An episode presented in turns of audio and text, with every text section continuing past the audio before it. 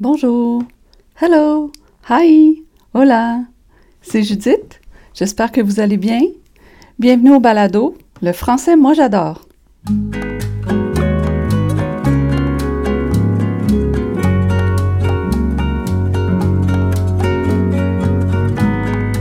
Salutations. Greetings. Non, mais blague à part, je cherchais une façon de, de, ne pas dire bonjour parce que je pense que je dis tout le temps bonjour ou hello. Puis je voulais trouver autre chose que ça. Fait que là, j'ai fait dans Google, j'ai écrit euh, bonjour. Euh, non, j'ai cherché greetings. Ouais, c'est ça. Puis là, je suis tombée sur un truc, ça s'appelle 10 ways to say hello in French that aren't bonjour. Première, premier, euh, première option, bonsoir. Ben là, c'est pas, je veux pas vous dire bonsoir, on n'est pas le soir. L'autre façon, ça serait bonne nuit. OK, on n'est pas la nuit non plus, ça marche pas. bon après-midi non plus. Salut. Ah, salut is a casual French expression. Euh, ouais, effectivement. Use, la cinquième option, use the French slang quoi de neuf carefully, qui disent quoi de neuf. Ce serait l'équivalent de what's up. Alors, il y a ça. Quoi de neuf? Hey, quoi de neuf? non, ça s'applique plus ou moins. Allô uh, is how to say hello in French uh, for the telephone. Oui, c'est vrai ça. Moi, je dis tout le temps ça, allô, que je sois au téléphone ou pas, mais j'ai déjà trouvé ça dans un dictionnaire à un moment donné que allô, ça serait réservé au téléphone. Tant pis! Il y aurait aussi coucou. The French greeting coucou isn't for strangers. Ah bon? Euh, en tout cas, il y a aussi bienvenue. Ouais, ça j'ai déjà dit. Enchanté. Euh, mais ça par rapport. When in doubt, use the French greeting. Comment allez-vous? Alors, comment allez-vous? Bon, OK. Tout ça pour dire tout ça pour dire bonjour finalement. C'était mon entrée en matière. OK, le sujet du, de l'épisode d'aujourd'hui, c'est pas du tout les salutations ni rien, c'est les expressions. Les expressions idiomatiques. Alors, euh, en fait, j'ai trouvé un document fait par euh, le ministère de l'Éducation du Manitoba qui s'intitule, je vous donne le titre si jamais vous voulez le retrouver, ça s'intitule Expressions idiomatiques et expressions figées deux points, locution, proverbe, dicton. Alors, euh, une expression idiomatique, que c'est ça? C'est quoi ça, une expression idiomatique? Une expression idiomatique, c'est une... Parce que, tu sais, dans idiomatique, on entend idiot. Alors, on se dit, est-ce que c'est une expression idiote? Non. Une expression idiomatique, ça veut dire que c'est relatif à un idiome. M'apprend antidote. Alors, un idiome, qu'est-ce que c'est? Pour faire court et simple, c'est une langue. Donc, une expression idiomatique, ce serait une expression propre à une langue. C'est ce que dit Antidote. Et Antidote continue euh, en disant et dont le sens ne peut être déduit de ses morphèmes. Autrement dit, dont le sens ne peut être compris à partir des mots de l'expression comme telle. Puis là, il donne comme exemple tirer quelqu'un d'affaire qui est une expression idiomatique. Puis effectivement, tirer quelqu'un d'affaire, c'est pas nécessairement clair d'emblée. Tu sais, ça tombe pas sous le sens, là. Tirer quelqu'un d'affaire. Quoique. Ben, oui. Tu sais, on imagine quelqu'un tomber dans un, dans un puits, puis là, on tire pour le ramener en haut, on le tire d'affaire. Mais ça, ça serait le, sens... Euh, le sens propre, mettons, mais c'est une expression qu'on utilise au sens figuré, abstrait. Alors, tirer quelqu'un d'affaire, ça veut tout simplement dire le tirer d'un mauvais pas, sortir du pétrin, euh, lui prêter main forte, l'aider finalement à, à, régler un problème. Tirer quelqu'un d'affaire. Voilà. Donc, voyez, mais il y a des expressions quand même qui sont beaucoup plus transparentes dont les mots vraiment nous permettent de comprendre assez facilement ce que l'expression veut dire. J'ai des exemples. J'ai des exemples. Puis, je vais donner des exemples, c'est ça, j'en ai combien? 1, 2, 3, 4, 5. Il y a, j'en ai 5. Puis après ça, je vais donner 1, 2, 3, 4, 5 aussi, des exemples d'expressions qui, elles, au contraire, sont assez obscures. Faut connaître, même en lisant les mots, là, on comprend pas.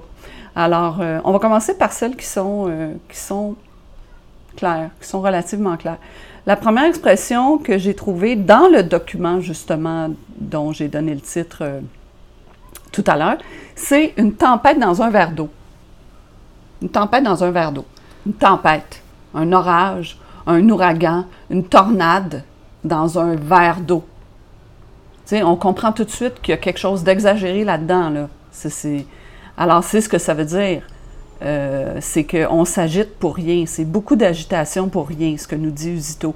On se préoccupe exagérément d'un sujet qui est insignifiant, qui n'a pas beaucoup d'importance. C'est ça une tempête dans un verre d'eau. Euh, en anglais, là, il y a l'expression euh, beaucoup de bruit pour rien, much ado about nothing, qui est une pièce de théâtre de Shakespeare, si je ne me trompe pas. Bon, là, j'espère qu'on n'entend pas parce que le camion de recyclage qui passe. Puis là, toutes les fenêtres sont ouvertes. Peut-être qu'on l'entend. OK, donc ça, c'était la première expression. Une tempête dans un verre d'eau. C'est ça. il me semble que on comprend assez vite ce que ça veut dire. Même hors contexte. C'est sûr que hors contexte, n'importe quelle phrase peut être interprétée de beaucoup de façons, de bien des façons. Mais euh, il reste que même hors contexte, là, ça, on comprend. Autre exemple qu'on peut aussi assez facilement comprendre, même hors contexte, c'est euh, l'expression quand les poules auront des dents. Quand les poules auront des dents. Je sais pas, moi, ma fille vient me voir puis elle me dit euh, Maman, je m'en vais magasiner avec mes amis. Est-ce que tu me prêtes ta carte de crédit Je pourrais lui répondre Ben oui, c'est ça. Quand les poules auront des dents. Autrement dit, jamais. Parce que les poules n'auront jamais de dents normalement. Ben, il me semble. Euh, puis là, j'ai cherché dans, Internet l'équivalent de ça en anglais. C'est euh, When pigs fly. Donc, quand les, quand les cochons auront des ailes. When pigs fly. Intéressant, trouvez-vous? Puis en espagnol, c'est pareil. C'est comme le français. Cuando las gallinas, non, las gallinas tengan dientes. Donc, quand les poules auront des dents j'ai fait la recherche, puis j'ai fait parler la madame. J'ai, il y a un petit micro. Quand on, j'ai écrit Quand les poules auront des dents dans Google, en espagnol, j'ai écrit ça. Quand les poules auront des dents en espagnol. Puis là, j'ai trouvé l'équivalent en espagnol. En espagnol. Puis là, j'ai, j'ai appuyé sur le petit, euh, le petit microphone, l'image du petit microphone. Puis euh, là, il y a une voix féminine qui a lu la phrase en espagnol. Puis moi, je pensais que c'était Cuando las gallinas tengas, tengan dientes, mais c'est cuando las gallinas tengan dientes. OK, mes excuses pour, euh, pour cette prononciation plutôt ratée. OK, troisième expression qui est aussi, euh, qui est aussi facilement compréhensible, avoir les deux pieds dans la même bottine. C'est peut-être propre au Québec, ça. Avoir les deux pieds dans la même bottine. C'est comme avoir les deux pieds dans le même soulier, dans la même botte dans la même chaussure. On imagine facilement qu'une personne qui a les deux pieds dans la même bottine, elle n'a pas beaucoup d'initiative. Ce n'est pas quelqu'un qui est très qui est très alerte, qui va, qui va euh, trouver facilement des solutions à des problèmes, puis qui va être très efficace. Hein? C'est assez clair, il me semble, cette expression-là. Avoir les deux pieds dans la même bottine. Je pense que l'anglais, c'est to have two left feet, donc avoir deux pieds gauches. Ce qui est un peu méchant pour les gauchers, je trouve. Mais ça doit être une vieille expression. Avoir deux pieds gauches. Oui, ok, je continue. Euh, alors, quatrième expression, mettre la main à la pâte. Mettre la main à la pâte. Alors, on imagine quelqu'un qui est en train de, faire une pâte à pizza, puis cette personne-là a besoin d'aide. C'est ça, c'est au sens vraiment propre, comme si on voulait vraiment mettre la main à la pâte de pizza, ça veut dire qu'on va aider cette personne-là à pétrir sa pâte. Euh, mais au sens figuré, ça veut dire aider quelqu'un, mettre la main à la pâte. Ça veut dire euh, donner un coup de main. Euh, en anglais, c'est to put one's shoulder to the wheel. Mettre l'épaule à la roue, c'est ce qu'on dit au Québec, mettre l'épaule à la roue. C'est considéré comme un calque de l'anglais, mettre l'épaule à la roue. Euh, mais bon, on le dit, on le dit tout le temps, tu sais, c'est pas grave, c'est pas grave, faut pas s'inquiéter avec ça. Euh, ça aussi, c'est imagé, tu sais, on, voit bien que la personne va vraiment aider, mettre la main à la pâte euh, ou mettre l'épaule à la roue. Et la dernière expression qui est aussi assez évidente, le sens est assez évident, faire d'une pierre deux coups. Faire d'une pierre deux coups avec, avec, avec une pierre, on, fait tomber deux affaires. En anglais, c'est to kill two birds with one stone. Mais au début, je pensais que c'était to kill one bird with two stones. Pauvre oiseau, il va être vraiment mort si on veut le tuer avec deux, deux roches, deux cailloux, deux pierres. Mais non, l'expression anglaise, c'est to kill two birds with one stone. On comprend que c'est pas mal impossible, mais dans la vraie vie, c'est quelque chose de tout à fait possible. Euh, je sais pas, moi, vous allez, euh, vous allez faire vos courses et vous décidez d'aller faire vos courses à pied, en marchant. Donc là, vous allez faire d'une pierre deux coups, vous allez faire de l'exercice et en même temps, en plus, vous allez faire votre épicerie, vous allez faire vos courses. Donc, c'est ce que ça veut dire, faire d'une pierre deux coups. To kill two birds with one stone. OK. Ça, c'était les expressions claires, évidentes, faciles à comprendre. Euh, mais il y en a qui sont beaucoup moins évidentes, beaucoup moins transparentes.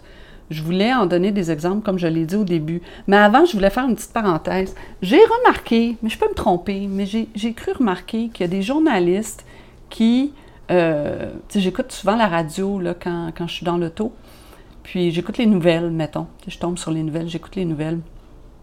Puis je trouve qu'il y a beaucoup de journalistes qui utilisent des expressions, des expressions, pardon, imagées comme ça, des expressions idiomatiques, des expressions euh, figées euh, dans leur topo, là, dans leur, euh, dans la nouvelle qu'ils racontent, qu'ils sont en train de, de, de, raconter. Ils vont utiliser souvent des expressions comme ça. Puis je ne sais pas si c'est quelque chose qu'ils apprennent dans leur cours de journalisme, de communication, ou... mais c'est bien, tu sais, ça enrichit le propos, ça, ça, donne une certaine richesse, il me semble, au propos. Euh, juste l'autre jour, j'ai entendu un journaliste, en l'espace d'une phrase, il en a utilisé deux, il a dit, c'était une nouvelle au sujet du sport, mais j'ai complètement oublié de quoi il parlait, mais il a dit euh, mi-figue, mi-raisin. Je pense qu'être mi-figue, mi-raisin, c'est comme on est un peu... Euh, oh mon Dieu, je ne suis même pas sûre du sens de cette expression-là, mi-figue, mi-raisin. Ça veut dire, je pense, être mitigé par rapport à quelque chose. Mitigé, plaisant d'un côté, mais désagréable de l'autre. Il a aussi utilisé l'expression avoir le bras long. Avoir le bras long, je pense que ça veut dire avoir de l'influence. Quelqu'un qui a le bras long, ça, on peut déjà l'imaginer un bras long, c'est un bras, s'il était vraiment long, plus long que la moyenne, il pourrait rejoindre des gens plus loin. Donc, c'est quelqu'un qui a de l'influence, qui a beaucoup de contacts. Je pense que c'est ce que ça veut dire avoir le bras long. Donc, en une phrase, le journaliste a utilisé ces deux expressions-là. J'ai trouvé ça, euh, ça m'a épaté, ça m'a impressionné. Je ne suis pas une personne, moi, qui utilise tant d'expressions comme. Sauf, peut-être sauter du coq à l'âne. Ça, je pense que je le dis assez souvent, puis ça fait partie d'ailleurs des expressions, euh, de la liste des expressions dont je voulais parler que, qui ne sont pas nécessairement aussi transparentes, aussi claires. Sauter du coq à l'âne. Si on apprend le français, puis qu'on entend cette expression-là, je ne suis pas certaine qu'on puisse savoir nécessairement ce que ça veut dire. Peut-être dans le contexte, oui, sauter du coq à l'âne, ça veut dire passer d'un sujet à l'autre sans lien entre les deux sujets. Peut-être que dans le contexte où l'expression est employée, on va comprendre effectivement la personne vient de changer de sujet complètement. Donc, elle saute du coq à l'âne. Du from the rooster to the to the, the, the donkey. C'est ça un âne en anglais? Je vais devoir vérifier en E en anglais. Donkey, oui, ça. Il y a sûrement d'autres mots là, pour dire ça, mais bon, ça va être ça. OK, alors, il y a cette expression-là, sauter du coq à l'âne. Tu sais, elle n'est pas nécessairement si claire. Il y a aussi l'expression donner sa langue au chat. Donner sa langue au chat, ça veut dire ça veut dire renoncer à deviner quelque chose, renoncer à trouver la solution à un problème, la solution à une énigme, euh, ah, dis-le-moi, là, je donne ma langue au. Quelqu'un vous raconte quelque chose, puis vous dit Ah, devine ce qui est arrivé, ou devine c'est quoi ce mot, tu sais, ça va être c'est quoi telle chose. puis là, vous, êtes, vous cherchez, vous cherchez, puis vous n'arrivez pas à trouver, là, vous allez pouvoir dire Ah, je donne ma langue au chat. Mais je donne ma langue. Tu sais, ça veut dire dis-le moi, là, je, je, veux, le, je veux le savoir, je ne suis pas capable de trouver. Là. On renonce à deviner quelque chose. Mais, je veux dire, au sens, au sens propre, donner sa langue au chat, c'est pas quelque, quelque chose qu'on a envie de faire. Puis au sens figuré, ben c'est pas nécessairement clair non plus quand on apprend quand on apprend le français, cette expression-là. Il y a aussi l'expression euh, perdre le fil. Perdre le fil. en espagnol, c'est la même chose. Euh, j'ai vérifié, c'est perder el hilo. El hilo. Ça, c'est quelque chose que Juan il dit souvent. Là. Tu sais, je vous ai déjà parlé de Juan Fernandez euh, dans, dans, son podcast espagnol con Juan. Il dit ça souvent. He perdido el hilo. Et oui, des fois, il parle le fil. Moi, ce que je dis, c'est que je saute du coq à l'âne. Lui, c'est qu'il dit qu'il perd le fil. Euh, on peut perdre le fil de deux façons. On peut perdre le fil quand on écoute quelqu'un, mettons dans un cours, puis là, on écoute le prof parler. Puis là, à un moment donné, on est distrait par quelque chose ou nos pensées se mettent à se mettent à, à virevolter, puis à s'en aller dans une autre direction complètement, puis on n'écoute plus ce que le prof est en train de raconter. Là, on essaie de comprendre, puis a perdu le fil. On a perdu, finalement le cours du discours, de la pensée de la personne qui est en train de nous parler. On peut perdre le fil de cette façon-là. Puis l'autre façon de perdre le fil, c'est soi-même quand on est en train de parler. On peut se mettre à parler d'autre chose, changer de sujet, faire une parenthèse, euh, en plein milieu de notre phrase, dire Ah oui, mais aussi je voulais dire ça. Puis là, on ne se souvient plus de ce dont on parlait juste avant. On a perdu le fil. On a, on a perdu l'idée, notre idée de départ. C'est ce que ça veut dire, perdre le fil. Euh, mais c'est peut-être pas si clair quand on entend ça, perdre le fil. On sait quel fil. Euh, il y a un fil, ah bon. Euh, mais il n'y a pas de fil, c'est une idée. OK. Euh, l'autre expression à laquelle j'avais pensé, c'est que j'ai aussi, je pense, que je les ai pas mal toutes prises dans, le document du Manitoba. quelque chose qui coûte les yeux de la tête. C'est quelque chose qui est cher, ça coûte les yeux de la tête. exemple, vous arrivez à l'épicerie, puis là, vous aviez acheté des cerises, vous aviez pris un sac de cerises, puis vous n'aviez pas trop regardé le prix, puis là, vous arrivez à la caisse, puis là, le caissier ou la caissière vous dit ça coûte 18 euh, dollars votre sac de cerises. C'est cher, là. Ça, ça coûte les yeux de la tête. Fait que là, vous dites, mais regardez, laissez faire. Euh, je ne vais pas le prendre finalement. N'est-ce pas? Euh, en anglais, l'équivalent de l'expression coûter les yeux de la tête, c'est to cost an arm and a leg. Donc, coûter un bras et une jambe. To cost an arm and a leg. Au Québec, on dit souvent ça, ça coûte un bras. On ne dit pas que ça coûte un bras, une jambe, mais on va dire, on va dire que ça coûte les yeux de la tête, mais on dit aussi que ça coûte un bras. Ça, doit venir de, l'expression anglaise, j'imagine. Alors euh, voilà. Puis la dernière expression que je trouve difficile à, comprendre, que je trouve pas très transparente, c'est un pavé dans la mare. Jeter un pavé dans la mare ou lancer un pavé dans la mare. C'est pas une expression qu'on va dire verbalement euh, tant que ça, là. En tout cas, pas moi. Moi, je la dirai probablement jamais parce que j'ai toujours. Ben là, maintenant, j'ai fini par comprendre parce que j'ai cherché tout ça. Mais c'est quand même pas une expression qu'on dit à voix haute, mais c'est une expression qu'on lit. Qu'on lit beaucoup dans les journaux. Un pavé dans la mare. Puis là, moi, je discutais de ça l'autre jour avec mon conjoint. Puis je lui ai demandé, ça veut dire quoi selon toi, jeter un pavé dans la mare? Puis là, il m'a dit, ben ça veut dire que ça fait scandale, là. Tu sais, c'est une grosse affaire.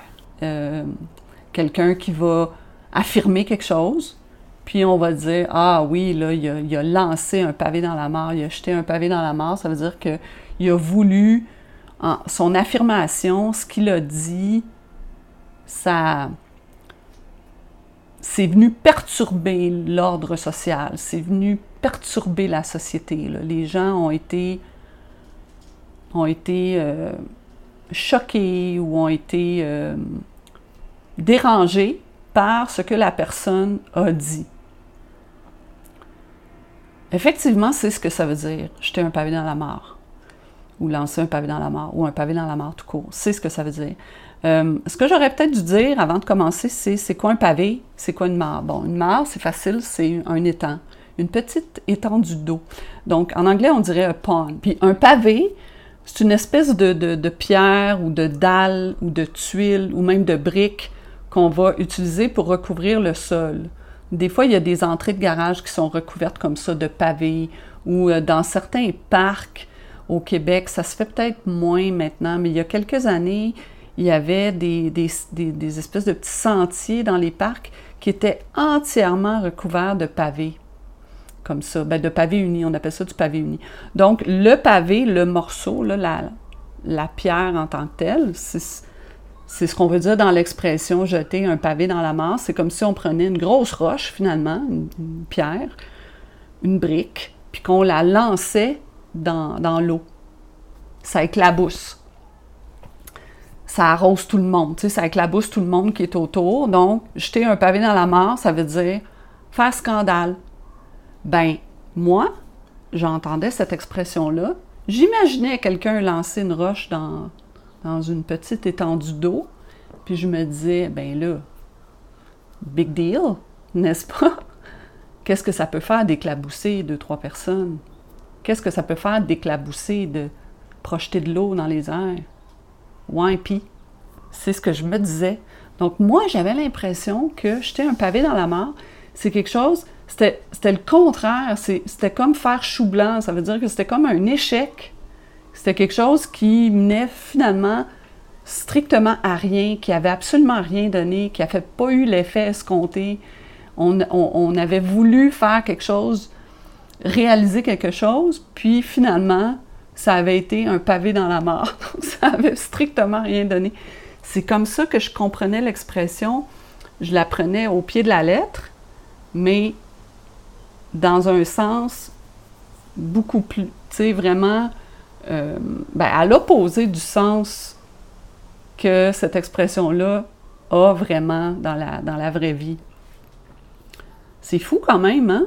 J'étais convaincue de ça, là, que c'est ce que ça voulait dire, un pavé dans la mort. J'étais convaincue que ça voulait dire Ah, ben, ça n'a rien donné. Tu sais, ça. C'est comme, comme l'expression faire chou blanc, ça veut dire. Euh, ça veut dire que c'est un échec, que finalement ça n'a pas marché, que notre entreprise n'a pas fonctionné, que. Ou euh, il y a une autre expression aussi pour dire ça. Euh, ah ben, quelque chose qui fait pas long feu c'est quelque chose qui dure pas longtemps. Puis, donc, c'est un peu cette idée-là. Donc, moi, dans mon esprit, c'est ce que c'est ce que voulait dire un pavé dans la mare. Mais non, non, non, non, ne retenez pas ça. Il faut que vous reteniez le, bon sens, la bonne signification. Et jeter un pavé dans la mare, ça veut dire affirmer quelque chose qui fait scandale, qui dérange. Voilà, voilà. Alors, je pense que je vais m'arrêter là-dessus et je vais vous souhaiter bonne nuit ou bonne soirée ou bon après-midi. Et en tout cas, prenez bien soin de vous et merci encore d'avoir été à l'écoute. À bientôt. Bye!